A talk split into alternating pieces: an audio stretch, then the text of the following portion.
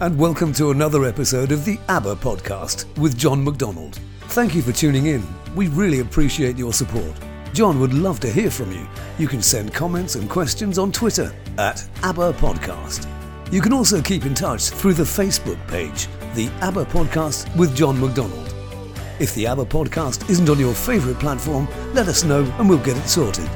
Here's your host, John McDonald. Well, it's my pleasure to welcome my friend Florian Berndt to the ABBA podcast. Uh, Florian, welcome. It's great to see you. Good to be here. Thanks, John. Now, most people won't know who you are, but obviously we've been friends for, for a few years now. Um, tell us a little bit about yourself. Who is Florian? Where's he from? What does he do? Yeah, um, yeah. As already mentioned, my name is Florian. um, I'm living in Germany. Um, I was born and raised here. lived for a while in the UK. Um, married a, an Irish English woman. Um, got two kids, and yeah, we, we live here now in this house for about seven years, and in the Black Forest. And John and I met at a Father Heart school, I think in 2010, 10, 11, and um, yeah so what i've been doing um, i've been doing like you i've done all kinds of jobs in my lifetime. And um, from yeah. So what are you doing currently? Currently i'm working uh, uh, part-time as a, as a youth worker for the anglican church.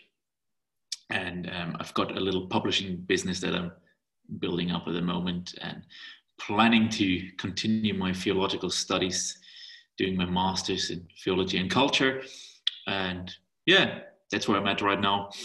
You said that we met at a, a Father Heart school uh, yes. in Finland, actually. But yes. so, how did you get into that whole world of of Father Heart of God's love? How, how did that? um, so you've got time, yes. Um, um, a couple of those. yeah.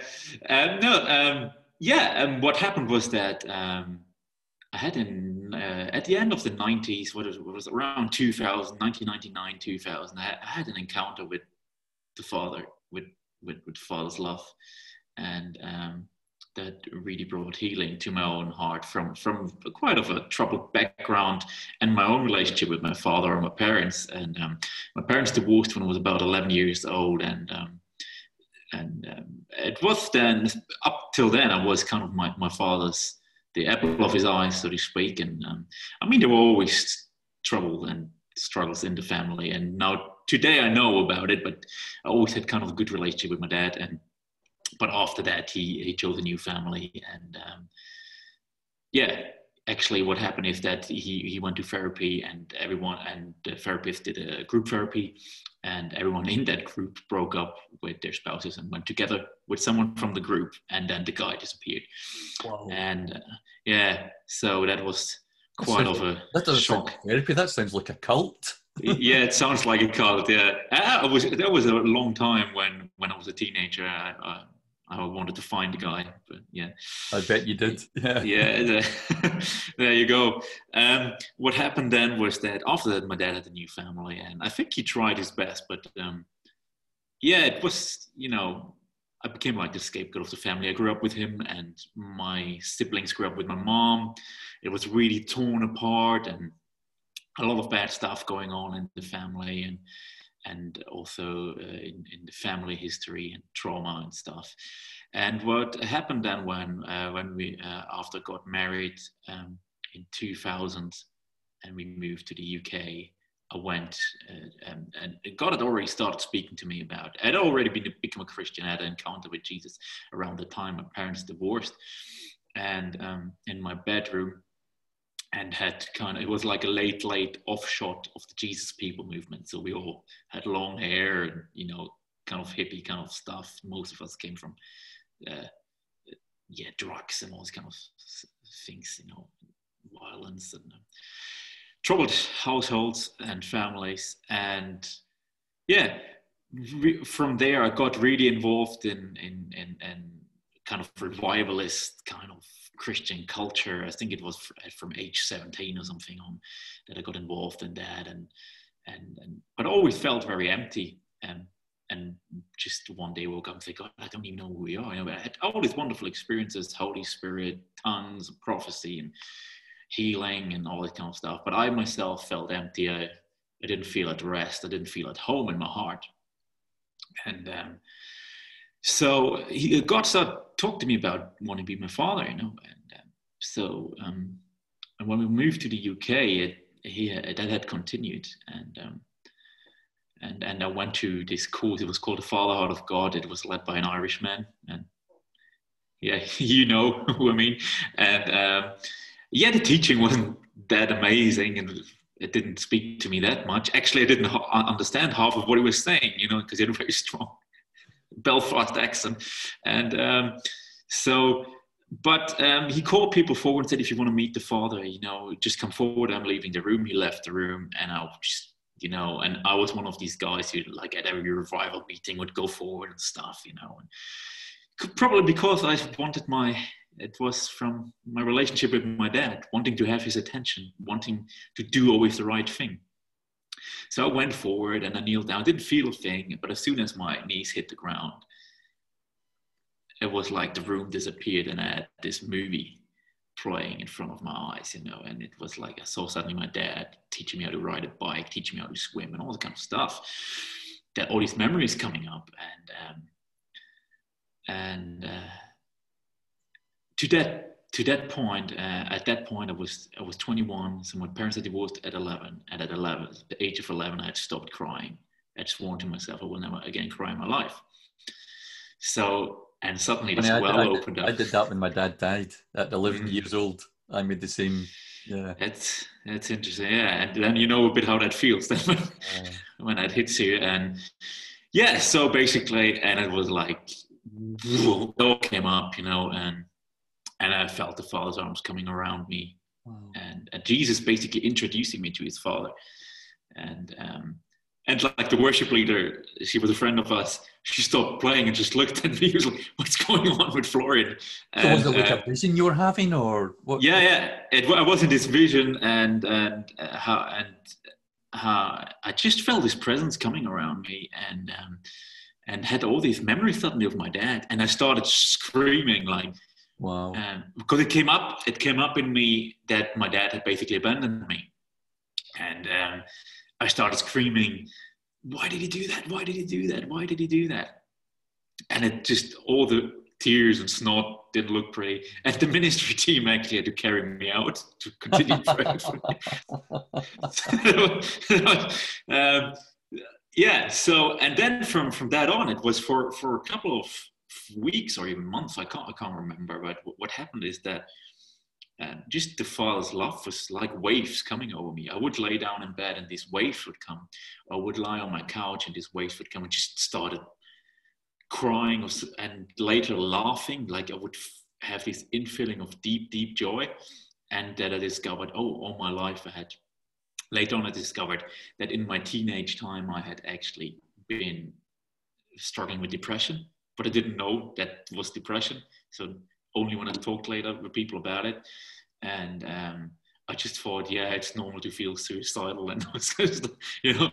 And um, I was quite self-destructive as a as a as a teenager, and um, so um, yeah. But this infilling of joy came, and I started to feel joy again. I started to feel love again, and and one other thing that happened was that it my my uh, my image of God and my theology got totally reconfigured in like suddenly I had grown up with this whole thing, oh God can't look at you, you're so filthy and all this kind of stuff that he had to basically beat somebody else up so he could look he could look at you because it's like, you know, some people say like Jesus being your asbestos suit and protect you from the wrath of God and all this nonsense. And but the thing is that's what I had been taught in in my uh, later on when I met my wife in a Pentecostal classical Pentecostal church. And that's what they taught, you know, it's like, yeah. And um, there was all this hidden self hatred that just got confirmed through this theology, you know. And, um, and suddenly that didn't make sense anymore. You know, it, it wasn't even like a conscious decision. It was like, ah, the cross is about love. Well, I, I was, I was the same when I began to experience Father's love. Yeah. It just automatically, without having to study or, or make any decision, I began to question what I'd yeah. always been taught because what I was yeah. experiencing of God didn't match yeah. up with what they told I'd been told and had believed. It yes. was there was this clash within me, and and it's quite confusing because all you've got is this inner voice, this inner sense that what you've been told is wrong. Yes. But the outside voices are still telling you that this is what you should believe. Oh yeah. So you're having this struggle of, um, but I'm experiencing the goodness of God. I, am not experiencing any wrath. Yeah. I'm not experiencing desertion or abandonment or when I mess up, God doesn't disappear. He yes. comes and puts his arms around me and comforts me and, and brings me back to life. Yes. But but that clashes with what I believe about him. yeah. So so like you, I was it was all changing, but I was really struggling with it because it was so totally opposite to what I'd always believed as a believer, as a Christian. exactly. Yeah. I mean, I even had friends who were really like taught me about grace and stuff. But when I told them about I can no longer believe that because of what I've experienced, they got angry at me, even though they claim to be like grace believers and wow. stuff like that. But their grace was based on, yeah, God is gracious now because he beat somebody else up, you know. it's, it's, it's, and um, and so it's got really upset with me. And um, See, and somebody, is, yeah. This is really interesting because I know there's a debate going on just now. Wayne Grudem's involved in it, obviously, uh, yeah. about the whole free grace thing. Yeah. Where where he would come from the reformed position that free grace, yeah, grace is free, but then you have to work to keep it almost. he, wouldn't, he wouldn't put it in that language, but that's essentially what he's saying. And he's yeah. attacking people who are saying, well, no, you don't. Grace is free forever. yeah. Oh, it's, it's God who keeps you in it. Yes. You know, and so it's really interesting you're saying that. And it's also like what a lot of us discovered is that um, this this kind of grace teaching, especially reformed grace teaching, it's actually very legalistic. They talk about grace, but it's basically are you being let off the hook? You know, it's all seen in the in a courtroom proceeding, and certain writings of Paul are taken. Uh, oh, I hate that. Justify that. And interesting, like other non-Western Christian traditions, they don't even interpret Paul like that. And um, but when you see it through the lens of God's parenthood and things change. Grace then is not something like I I put now a good sentence, an innocent sentence on you, but it's about no, that's his general stance towards you. He is grace, he is love, he is mercy. And it's not some courtroom thing where you need to jump through the hoops or you need to get it right. What, know? yeah, what, what's astounded me, Florian, and continues to astound me is that God never gets angry with me. That astounds me too. Yes. He's never yeah. angry. Yeah.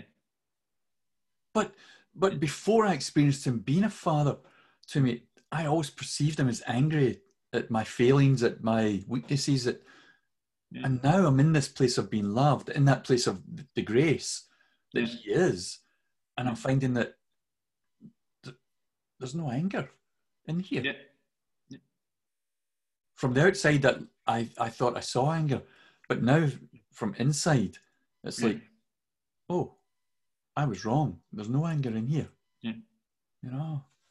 It it's um, the, the the the English mystic Julian of Norwich. Um, she she wrote that I saw no wrath in God. Wow. And and she got really attacked for that, obviously. But when you read actually the Bible, and especially in its its the languages it was written in, you know, a lot a lot of what we describe as wrath and anger. It, it's basically just the passion of God yeah. you know, for his kids and uh, against everything that destroys them. And it basically flowing from his essence and his nature, which is love. And one of the issues so, I've got is in some of the in English language Bible translations, you know, in some passages it, it talks about the wrath of God, but the Greek yeah. doesn't mention wrath. Yeah, that, that, that, yeah, that's true. Yeah. Or it doesn't mention wrath of God; it just mentions passion and the day of passion. Yeah, yeah. We or it, that as in the day of God's wrath. Yeah, but and there, yeah, the Bible translations even who um, they add of God when yeah. it says just wrath, and um, well, like Paul. Does it? But does it say wrath? Because the Greek word is yeah. orge. Yeah. Which which we obviously get the word orgy from, you know, yeah. which generally applies to debauchery. Yeah. Actually, it just means passion. Yeah. So we're talking about if we want to put of God in it, we're talking about in the day of God's passion. Yeah, it basically means something that erupts. You know, uh-huh. um, yeah, like like yeah, you said orgy or the word orgasm also comes from it. Yeah, uh-huh. it's something that, and it's it's basically an outflow of His love. That's like saying no. So you could say when God, when Jesus died on the cross, it's God's no to our self-destruction. Yeah, that's God. That's God's wrath, yeah, or His passion for us. Yeah. And um, it's interesting that um, in, in the when you read the early church fathers, that was very clear for them. You know, they always say, "No, you can't speak about God like that." You know. Yeah. And it's interesting that there is this clear division between yeah. Eastern Church and mm. Western Church. Now, no, everything's not perfect in Eastern Church, just as it's not perfect in the Western Church. But yeah. but theologically, they they perceive God as very different from the way the Western Church perceives Him. Yeah, you know, they don't have this. Um, no, God abandoned Jesus on the cross. That's not really there in Eastern theology no. and doctrine, you know. Whereas we've got this wrathful yeah. God who abandons his, his son. Yeah. Yeah. Um, it's very interesting that, that there's that schism, that split. You know? I mean, that, that, that's the interesting story about, I don't know if you ever heard that of Brad Jersak's story, how he was praying and God suddenly said to him, Stop telling people that I punished my son. And he was really shocked because he had even written his master thesis on it, on penal substitution. So he um, he asked other theologians. He sent out letters to other theologians that you know what's going on because he said you should never just go after something you heard and make a doctrine out of that. You know, so he wanted to talk with other people, and he had an Eastern Orthodox mentor, and and he explained to the Eastern Orthodox mentor what um, penal substitution is and and and the bishop uh, he, he was a bishop in the Eastern Orthodox Church and and uh, the guy said to him, "Well, that's what you believe." And he said, "Yeah, that's what we believe." Said, "That's not Yahweh. That's Molech." You know, so it was totally uh, a strange concept for him that um, that the God that Jesus portrays would need a child sacrifice. Yeah, no, I interrupted your story about what, what was happening. Sorry, it was a great dis- no. discussion. I'm sure people um, follow it up themselves.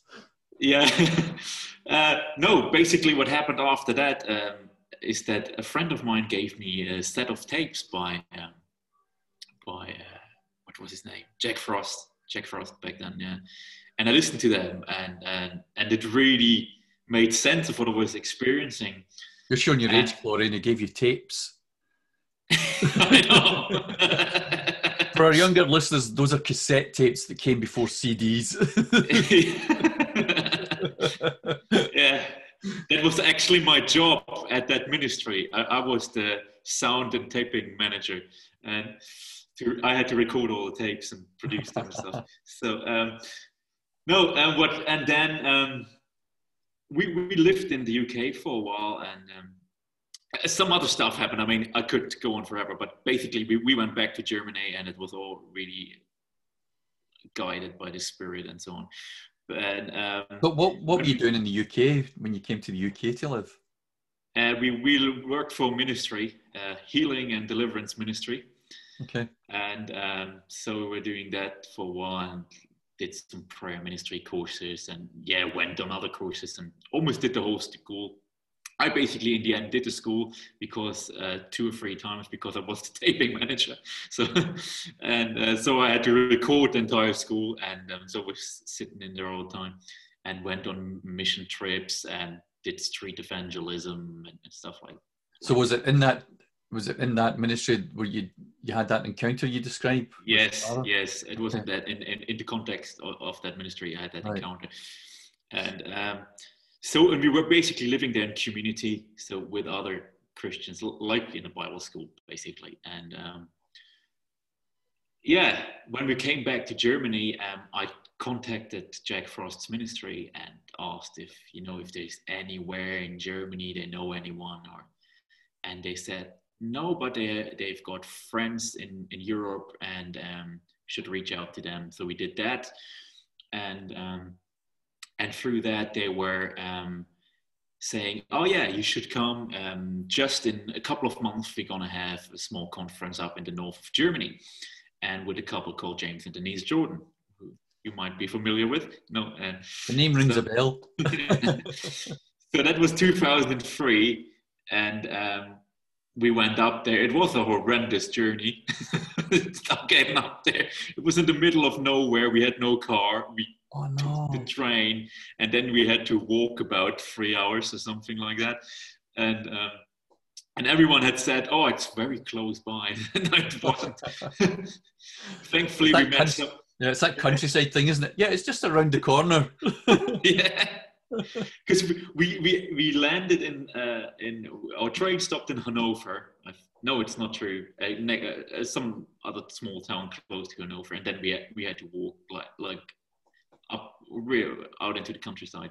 But we met some people then there who we drove around for the weekend with them, a couple, and um, yeah, that's where we met James and Denise, and um, it was really um, an amazing experience um, hearing them for the first time preach. Denise was doing only one session; she didn't feel very well, and James was doing most of it. But um, Claire, my wife, got really impacted at that conference, and um, I, because it was such a horrendous thing. I, am sure she doesn't mind telling me that story, um, but um, she was there, and, and and James asked people to come forward for the Father's embrace, and and and so and she said, I had enough of always doing the right thing, and that, I'm annoyed. You know, she was uh, like in a usually the mood I am in, and so so and she and and she just remained seated and. Um, and James, um, after he had prayed for everyone, he moved all the chairs aside, went towards her, and kneeled down in front of her, and prayed for her. Wow. And it was like Father coming to her when she didn't want to come, yeah. and when when when she couldn't come, and that really um, and she had a really powerful, profound experience of the Father's love there, and me too. After that conference, it was like three three uh, three days. I was I really loved everybody. Uh, only three days. Though. Only for three days. then I got back to my normal German self. Um, no, uh, so and so that really impacted us, and um, and we and we went back, and back then we were part of a church planting team and all this kind of stuff. But we discovered we were we didn't fit in anymore. It just didn't work, you know. And um, where, where was the church plant in Germany or? It was in Germany, uh, in, in, uh, at, the, at the border to Switzerland, uh, Basel, Switzerland, at just at the border on the German side. And we, we were on the team there to, to plant the church. And um, was doing worship leading and um, the youth work. And then I was uh, part time working uh, at a center for mentally handicapped people. And um, which were easier to handle than the folks in church sometimes. so, and I was working in the, in the in the difficult bit where, we had regular fights and stuff. Um, no, uh, so and that's what I did um, for four years, and we just didn't fit any in anymore. And at some point, I had to go to our the pastor and say, you know, um, I need to take a break, and um, I just don't feel that's yeah, it, they also didn't uh, didn't really want to hear about our journey. You know, it was like, oh yeah, it's all that's all cute. You know, father's love. You know how it goes, and um, but it doesn't save the world. it doesn't save the world. Yeah. Yeah, but um, so then I did uh, journalism school. I studied journalism, worked for newspapers, and um, and uh, and later on Christian publishing. Went into publishing. What did and, you do? Publishing side. I was doing acquisitions and sales. Um, I was doing both of these things. So acquisition basically means that it was my job to find new authors. And so uh, if I thought somebody has a message that needs to be published, I would contact them so it was a lot of online work, lots yeah. of internet surfing, going to conferences, um, Christian meetings, speaking to people, which was quite hard at the place where I was at that time. Didn't really want to do go to Christian conferences, and um, yeah, and during that time, a lot of our personal stuff came up, you know, and in our marriage, um, personal my personal background, and um, mm. my wife's personal background. Father was just bringing a lot of healing. And 2009, um, 2008, our first child was born, which was a huge uh, change for us. And um, we're looking back at this time before that, that. We sometimes look at the pictures and think, "Oh my gosh, we looked horrible. What did we do? we look, we looked exhausted and worn out, and and that was before the baby was born. So um, we we uh, really wanted to have community, um, and because all that had fallen away, and um, mm.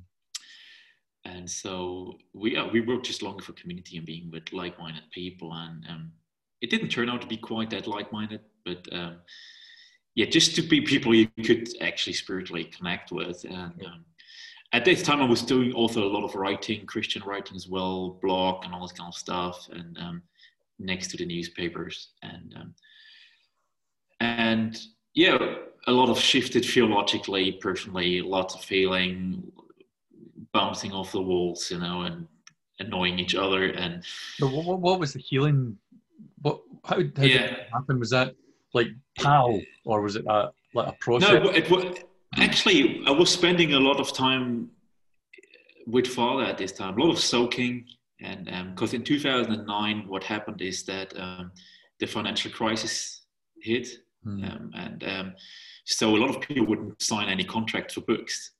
So um, there, for about six months or so, they couldn't pay me. Wow. And so, so, and we really didn't have any other income at that time. Claire had quit her job to be with, with the baby and because um, she had worked in Switzerland, and in Switzerland you have to return, I think, after a couple of months, unlike in Germany. And um, we got a bit of money because in Germany there's there's this thing about that when you're a fresh parent you get some support no matter if you work or not. But um, in that ended at some point, and so at some point we, we really didn't have any income, and uh, the publishing couldn't pay me, and I was looking for jobs, and um, you know was ready to do anything from washing dishes to working in a pub or whatever, you know, of selling newspaper subscriptions and all, you know, and all kinds of nonsense. That um, and um, yeah, just barely making it, and, and sometimes not even knowing where next day, okay, where's the food coming from, and um, and I would just get up every morning and say, Father, you know, you, you're responsible for this family. I don't know what to do, you know. I'm trying to get a job. I mean, you know how that is. You've been there, but um, looking for a job and not uh, being able to find something. And um, yeah, and it just yeah, we had amazing things happening, like you know, getting up and and, and, and there was money in the post box. We didn't know where it came from and stuff like that, but. Um, but also really hard times, and all, everything came to the surface. You know how I grew up and um, mm. the the trauma, um, yeah, there was a lot of sexual brokenness in my family, and um, I had uh, personally experienced some trauma there, and um, that all came to the surface. And um, he was gradually walking me through it and bringing healing. And um, same for Claire. And um, at some point um, during when I was just spending time with him, he said, I just had this feeling, you need to reconnect with Heart Ministries. You know, look what they're doing. And so um, it was just this sense, you know, and I went there and I thought it was an A school in Finland. And and uh, and that was 2010. I signed up. I, I, just signed up and said to Claire, I have to feeling me to go there. And uh, by then, she had found a job again, and, um, and because uh, yeah, otherwise she probably wouldn't have been able to do it. And she started a new job, and um, and that's how we met then in Finland. So that, and a lot, a lot happened since then. yeah, yeah, we've been through a few things. Yeah. we've, been, we've been declared heretics by at least one oh. church. Yeah, officially. Yeah, and they passed it on to the denomination. So that's uh, yeah, uh, we arrived. crazy, crazy, crazy, crazy. Yeah. So, obviously you're saying like there was a shift in your thinking there's there's all this healing going on your theology is developing so i mean how did the, how has your theology changed or progressed or you know? Yeah. I mean, because there's lots of accusations against Father Heart people as you know you've abandoned Jesus. Um, you know, you throw Jesus out because it's yeah. all it's a father only, and yeah, you know, is that the path you've gone down? Actually, quite the opposite. Um, I found that I that I'm that I came back to the Jesus I met in my children's bedroom when I was 11 through that, and all the baggage that I had put on by church over the years over who Jesus is has fallen away again. Wow. And because one of the first things I realized when I met Jesus, he didn't come to me as, I mean, I knew Lord and Savior and all these things, but the first thing Jesus showed me when I met him was he's my brother. Wow. Yeah. And um, so I think that has really changed to see that Jesus is actually my brother. And hmm. him being Lord and Savior means is even him being based on him being a brother to me because he's bringing me to the Father, yeah. or he's introducing me to the Father, and because um, we've forgotten what our Father is like, we you know this we believed all this stuff about him, and that's why we went into all this craziness, you know, the orphan mind, you know, what we're talking about, and and Jesus basically he shares his heart with us. You know, when Ezekiel talks about, I will put my heart into you, he's basically putting the heart of sonship back into us you know mm. and he's putting it back to us by putting first of all his spirit the spirit paul talks about the spirit of the son has been given to us and because he's and our hearts become so united jesus and our hearts become united that we come to know the father again like he knows it because oh. he never he never fell from that you know he, he shared in that on the cross I, I would say when he said, My God, my God, why have you forsaken me? But he very clearly said, The Father, you will all leave me alone. The Father will not leave me alone.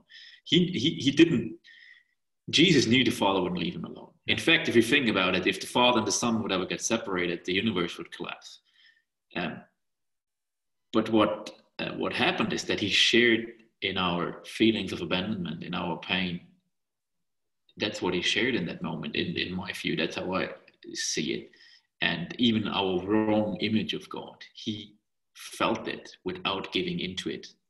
You know, he did. He did not give into it. He said, "No, I'm hold, I'm holding on to my Father in that." That's why he could then say, "Father, into your hands I commit my spirit." Afterwards, but and that's what I think when we talk about he died because of our sins. It's what happened that he he encountered full head on our orphanness our feelings of abandonment, our feelings of being forsaken, our wrong image of God. He faced it and he overcame it.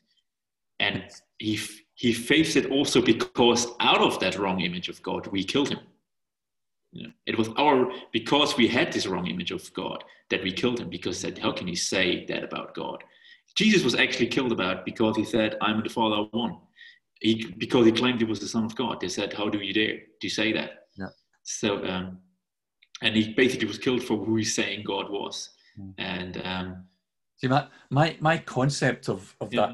that the cross, it's still forming, it's developing, but yeah. is that that Jesus didn't die in our place. Yeah. But what he did was sin and death had to be destroyed because they were the things that were blinkering us from seeing who God really is yes. and knowing that actually he wasn't angry, but he was welcoming us. Yes. You know, when you look at the prophets of the Old Testament, the constant message is return to me, return to me, return to me.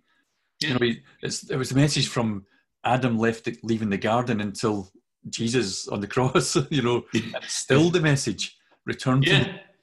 Uh, but but what Jesus did was was take sin and the yeah. power of sin and took mm. it to the cross and destroyed it through the cross. Yes. You know, yes. Romans tells us, Colossians tells us that he took that which was against us yeah. and destroyed it on the cross. Yes. You know, so so it's not that he suffered in my place, but what he did was he carried the weight of sin. Yes. To the cross. The only way to destroy it was to was to kill it. Yeah. so he takes sin to the cross. He takes death to the cross and kills death and kills the power of sin yeah. to release us from it.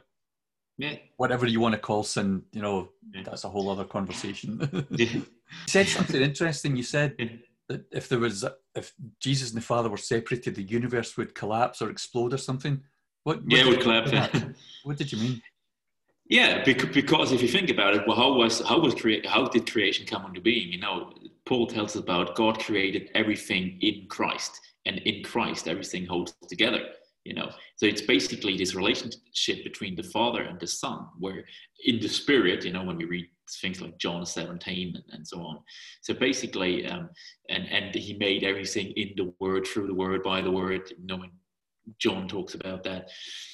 And um, basically how the light of the world is the life that enlightens every man born into the world and, and all these kind of things so when we look at that it's basically it's the creation was being made because the Father wanted to have children.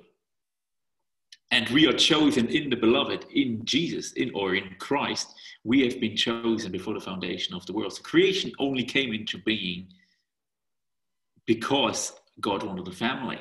So it's the family relationship that actually is the basis of all of creation, you know. Wow. Before, I mean, if we want to be Trinitarian about it, it's like the Father, the Son, the Spirit they they sat together, as I always say, on the corner of nowhere before anything was, you know, probably had a whiskey and a cigar, um, like we would do, and and and and we're talking about how um, how how they could increase this awesome thing they got going on, you know, and um, so that means basically creation was not made out of a need in God. It wasn't like God was sitting somewhere alone and he had this need of I'm alone, I need more people. It it was an overflow.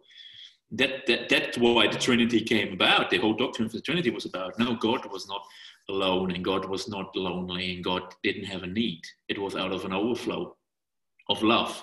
Yeah. And and um that's interesting, and, isn't it? That, yeah. that I, I, like that, that the overflow of love creates family. Yes, it's or like connections a, or communities, or that's really good, Florian. I like that. Yeah. yeah. And I always like that because it takes away the whole thing that religion does on you. It basically saying, "Are you feeling awful?" You know, because people generally, because we grow up with this orphan mindset, there life can, be, life can be difficult and cause problems. Yeah. yeah, and then religion comes and says, "Yeah, you're right. You're actually awful, but here I give you Jesus, he jumped through his hoops, and then you can kind of connect to a God that's actually angry with you. And that's where religion gets us, you know. And but just me be sure that you're not alone with him in the room when Jesus needs to leave. Or, you know, I, I mean, I mean, it's a character. It's a character now that I'm. Yeah, I know. I'm fully aware of that. But that's actually the underlying thought, and and and then and then we come and say, um, and obviously this God demands stuff from you now, you know, because you can be grateful, you know, that He actually even lets you come in. And there's this whole thing God needs something from us. He created us for a need because He needed servants. You know, as you always say, God doesn't need us as servants, He has enough of them. They're called angels, you know, and, and, um, but this whole idea about God needing anything from us. I mean, even Jesus said, never said, I'm doing this for God, I'm doing that for God. He always said, My Father is working through me and with me. And it's far more relational. And that's, I think, when we come back to this relational view, you know, that everything's about relationship, the tree of life, everything's about life, you know, and life can be messy. Relationships can be messy. But in that is there that, that's where love is and that's where life and love flow. Mm. When we come back to that, then then that's exactly when the cross takes on another meaning. When even doctrines, yeah, like wrath and judgment, uh, they take on another meaning, and yeah.